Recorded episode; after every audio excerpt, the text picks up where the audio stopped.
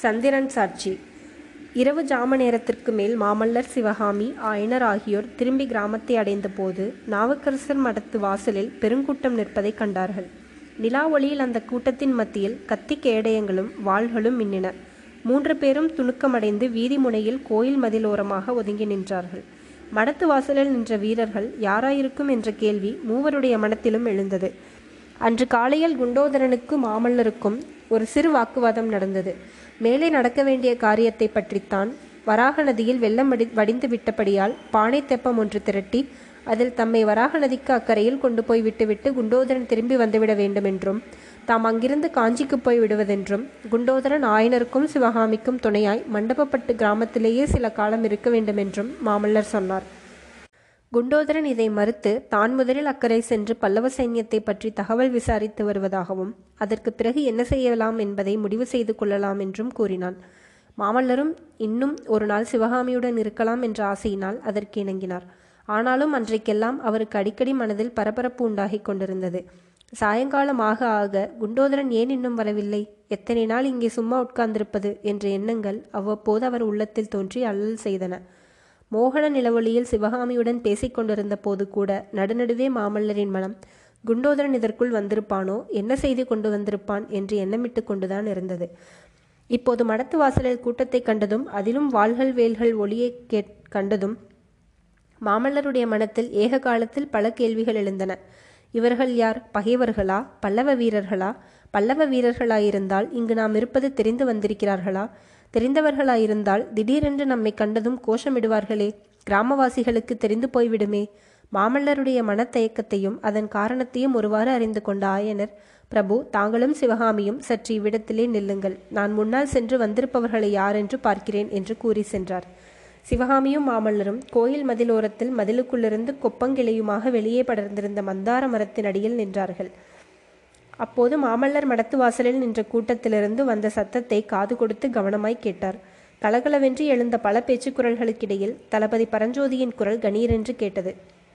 கிராமவாசிகள் பலர் ஏக காலத்தில் மறுமொழி கூறினார்கள். அந்த பல குரல்களுடன் சுகப்பிரம்ம முனிவரும் சேர்ந்து மாமல்லா மாமல்லா என்று கீச்சுக்குரலில் கூவிய சத்தம் எழுந்தது. மாமல்லரின் மனக்குழப்பமெல்லாம் ஒரு நொடியில் நீங்கிவிட்டது. நமது தளபதி பரஞ்சோதி தான் வந்திருக்கிறார். வாசிவகாமி நாமும் போகலாம் என்று அவர் உற்சாகம் ததும்பும் குரலிலே கூறி மேலே நடக்கத் தொடங்கிய போது சிவகாமி அவருடைய கரத்தை மெதுவாய் தொட்டு பிரபு என்றாள். மந்தார மரத்து கிளைகளின் வழியாக வந்த பால் நிலவின் ஒளியில் அவளுடைய கண்களில் துளிர்ந்திருந்த இரு கண்ணீர் துளிகளும் முத்துப்போல் பிரகாசித்ததை மாமல்லர் பார்த்தார். ஏன் கண்ணே இது என்ன என்று மாமல்லர் அருமையுடன் கூறி தமது அங்கவஸ்திரத்தினால் கண்ணீரை துடைத்தார். உங்கள் தளபதியின் குரல் கேட்டதும் இந்த பேதை பெண் அவசியமில்லாமல் போய்விட்டேன் அல்லவா? என்று சிவகாமி விம்மினாள். இவ்விதம் நேரும் என்று எதிர்பாராத மாமல்லர் அவளுக்கு எவ்விதம் தேறுதல் கூறுவதென்று தெரியாமல் சற்று திகைத்து நின்றார். பின்னர் என் ஆறுயிரே ஏன் இவ்விதம் பேசுகிறாய்? சற்று முன்னால் நீதானே உன் வாயார வீரமொழிகள் புகன்று என்னை போர்க்களத்திற்கு போகும்படி ஏவினாய். போக வேண்டிய சமயம் வந்திருக்கும் போது இவ்விதம் நீ கண்ணீர் விட்டால் நான் என்ன தைரியத்துடன் போவேன்? என்று கூறி மாமல்லரிடம் சிவகாமியின் அழகிய முகவாயை பிடித்து நிமிர்த்தினார். அப்போது சிவகாமியின் முகத்தில் நிலாமதியின் கிரணங்கள் நேராக விழ அவளுடைய இயற்கை பொன் இயற்கை பொன்னிற முகம் தந்த நிறம் பெற்று நிகழ்ந்தது. சிவகாமி அவருடைய கரத்தை தன் முகவாயிலிருந்து எடுத்து தன் கண்களிலே சேர்த்து கண்ணீரால் நனைத்த வண்ணம் இந்த பேதை பெண் நெஞ்சோ ஏனோ கண காரணமில்லாமல் பீதி கொண்டிருக்கிறது. என் வாழ்நாளின் இன்பம் இன்றோடு முடிந்துவிட்டது போல் தோன்றுகிறது. பிரபு என்னை மறக்க மாட்டீர்கள் அல்லவா மந் மத்த யானையின் மேலேறி யுத்தகலத்தில் சத்ருக்னனை துவம்சம் செய்யும்போது அகில சாம்ராஜ்யத்தின் சக்கரவர்த்தினியாகி மணிமுகு மணிமுடி தரித்து ரத்னா சிங்காரதனத்தில் அமர்ந்திருக்கும் போதும் இந்த ஏழை சிற்பியின் மகளை மறவாமல் இருப்பீர்கள் அல்லவா? என்று கேட்டாள். மாமல்லர் வானக்கடலிலே மிதந்து பூரணச்சந்திரனை சுட்டிக்காட்டி சிவகாமி அதோ அமுத நிலாவை சொரிந்து கொண்டு வானவீதியில் பவனி வரும் சந்திரன் சாட்சியாக சொல்லுகிறேன் கேள். இந்த ஜென்மத்தில் உன்னை நான் மறக்க மாட்டேன் என்று வாக்குறுதி கூறுவதில் பொருளில்லை. நான் முயன்றாலும் அது முடியாத காரியம். உன் மனத்தில் காரணமின்றி தோன்றும் பீதிக்கு ஏதாவது உண்மையில் காரணம் இருக்குமானால் ஒன்றே ஒன்றுதான் இருக்க முடியும். ஒருவேளை போர்க்களத்தில் நான் வீர மரணம் அடைவேன். ஐயோ அப்படி சொல்லாதீர்கள். ஒரு நாளும் அப்படி நேராது என்று விம்மலுடன் உரத்து கூறினாள் சிவகாமி. மாமல்லர் சொன்னார் அப்படி நேரம் நேரவில்லை என்றால் உன்னை நான் மறப்பது என்ற பேச்சுக்கே இடமில்லை. யுத்தமெல்லாம் முடிந்து இந்த பல்லவ சாம்ராஜ்யத்திற்கு சக்கரவர்த்தினியாகி நான் ரத்தன சிங்காதனத்தில் வீற்றிருக்கும் காலம் வரும்போது நீயும் என் அருகிலே தான் வீற்றிருப்பாய். ஆனால் போர்க்களத்திற்கு போகும்போது வெற்றி அல்லது வீர மரணத்தை எதிர்பார்த்து தானே போக வேண்டும். நான் போர்க்களத்தில் உயிர் துறக்க நேர்ந்தால்தான் என்ன சிவகாமி? எதற்காக கவலைப்பட வேண்டும்?